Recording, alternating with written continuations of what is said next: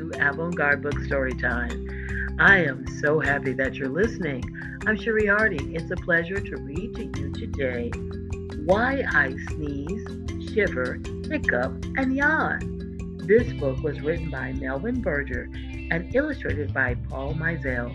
If you have the book, feel free to read along quietly with me. But if you don't have the book, it's not a, it's okay. It's not a problem just get in a very comfortable place and just get relaxed and listen to why I sneeze, shiver, hiccup, and yawn. You are playing hide and seek. You found a good hiding place. You want to be as quiet as you can. All of a sudden, you, you sneeze. Everyone knows where you are. Why do you sneeze, even when you don't want to? You're eating lunch with your friends. You're in the middle of telling them a story. All at once, you hiccup. Hic. Your friends start to laugh. Hic. You try to stop. Hic. But you can't. Hic. Why do you hiccup even when you don't want to? A sneeze is a reflex. So is a hiccup. You don't have to think about making reflexes happen. They happen whether you want them to or not. They happen very fast, and it is hard to stop them. Shivering and yawning are also reflexes. All reflexes work through your nervous system. Your nervous system is made up of two parts. One part is the nerves. The nerves look like long, thin threads. They reach all over your body. The other part is the spinal cord and brain. The spinal cord is a thick bundle of nerves. It is inside your spine or backbone. The brain is at the upper end of the spinal cord. It is made up of billions of tiny nerves. Nerves are like telephone wires. They carry messages back and forth. The brain and spinal cord are like the main office of the telephone company. All the messages must go through here. Suppose you put your finger on a hot stove. The nerves in your hands sense that the stove is hot. They send out a message. The message speeds along nerves from your hand to your spinal cord. Here, the message passes to a different nerve. This nerve controls the muscles that move your arm. A signal flashes through the nerve. It tells your muscles to move your hand and fast. Before you even know what hurts, your hand jerks away from the stove. Pulling your hand off a hot stove is a reflex. It happens very quickly and it is not completely under your control. It happens automatically without you your having to think about making it happen. A sneeze is also a reflex so you can't stop it even when you want to be extra quiet during a game of hide and seek. A bit of dust or dirt gets into your nose. The nerves sense that something is there that is not supposed to be.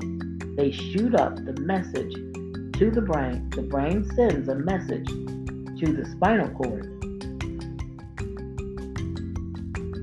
In the spinal cord, the message passes to other nerves that go to your diaphragm and belly muscles. The muscles contract and cause your lungs to send up a blast of air. Kuchu, you sneeze.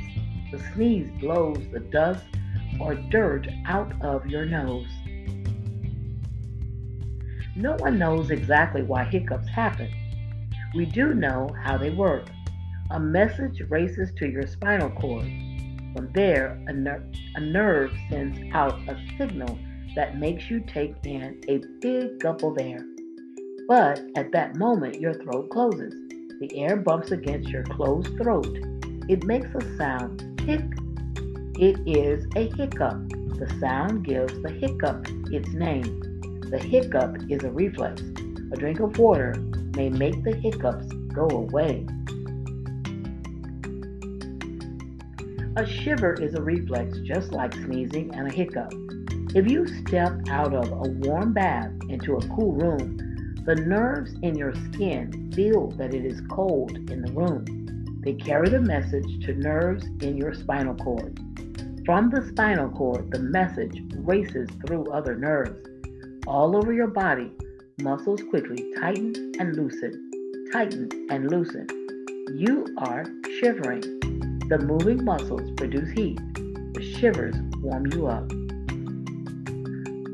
Have you ever tried to hold back a yawn? It is very hard to do. A yawn is another reflex. A yawn begins when the lungs have too little oxygen in them. Nerves signal the muscle around your jaw to pull apart your yawn, and as you do, you take an extra breath of air. With more oxygen in your lungs, you feel a little less sleepy. A reflex you can see happens in your eyes. Go into a bright room. After a few minutes, look in the mirror. The black part of your eye, that's the pupil, will be small. Then close your eyes for a few minutes and look in the mirror again. Your pupils will be big and round. If you wait a few moments with your eyes open in the same room, you will notice that your pupils have gotten small again. The reflex makes the pupils in your eyes grow larger when there is too little light. This lets more light into your eyes. A reflex also makes your pupils grow smaller in bright light. Doctors sometimes test reflexes. Have you ever had the test? You sit on a table with your legs hanging down. The doctor taps just below the knee. The tool that is used looks like a hammer with a rubber head. Suddenly, your leg kicks up. This is a reflex. It is sometimes called a patellar reflex or knee jerk. A strong patellar reflex is usually a sign of a healthy nervous system. Here is another reflex that you can test for yourself. Take off a shoe and sock. Ask a friend to gently scratch the bottom of your foot with a toothpick. The scratch should go from your heel to your big toe. Watch your toe slowly bend down. This is called the plantar reflex. It probably helps people walk on rough ground or climbing trees barefooted. You have dozens of different reflexes. They protect your nose and throat from dust and dirt. They can keep you from burning yourself on a hot stove. They warm you up when you're cold. Think of that the next time you sneeze, when you don't want to, or when you hiccup, shiver, or yawn. Here are some more here's some more information about your nervous system. Things to think about. What happens to your body when you get cold besides shivering? You get goosebumps. Goosebumps appear when tiny muscles attached to each hair contract, pulling the hair and skin straight up. The raised hairs are supposed to trap air and body heat close to you to keep you warm. You also get goosebumps when you're scared. Animals do too. Have you ever seen a cat when it is afraid? When its fur stands up, cat looks bigger and scarier. What happens when you get dust in your eyes? How does this reflex action protect your eyes? Can you think of some other reflex actions? How are reflex actions different from habits, like making your bed and brushing your teeth? What are some of the changes that happen in your body when you see or hear something really scary? Does your heart beat faster or your breath get shorter? Do your palms get sweaty? How do you think these things protect and prepare your body for fight or flight reflex? Do you have a baby in the family or neighborhood?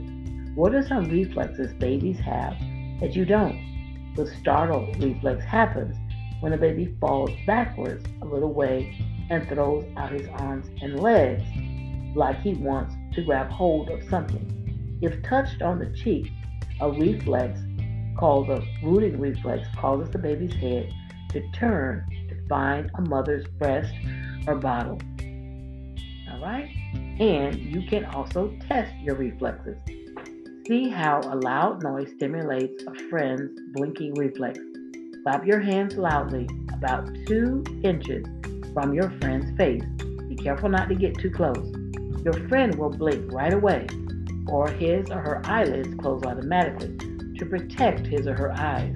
If you do the test many times, can your friend eventually stop the reflex from happening? Crush a piece of notebook paper to make a paper ball. Stand on one side of a glass door while a friend stands on the other side. Have your friend throw the paper ball at your face. Does it make you blink? Try hard not to blink with your eyes. Can you do it? The next time you feel a sneeze coming, try to keep your eyes open when the sneeze has pa- until the sneeze has passed. You won't be able to. What function do you think this serves? Fun facts. There are many folk remedies for hiccups. Some of the strangest include covering your head with a wastebasket while a friend taps on it, spitting on a rock, and then turning it over, drinking nine swallows of water from your grandfather's cup without taking a breath, and wetting a piece of red thread with your tongue, sticking the string to your forehead, and then looking at it. Well, that was the end. That was a great book, boys and girls.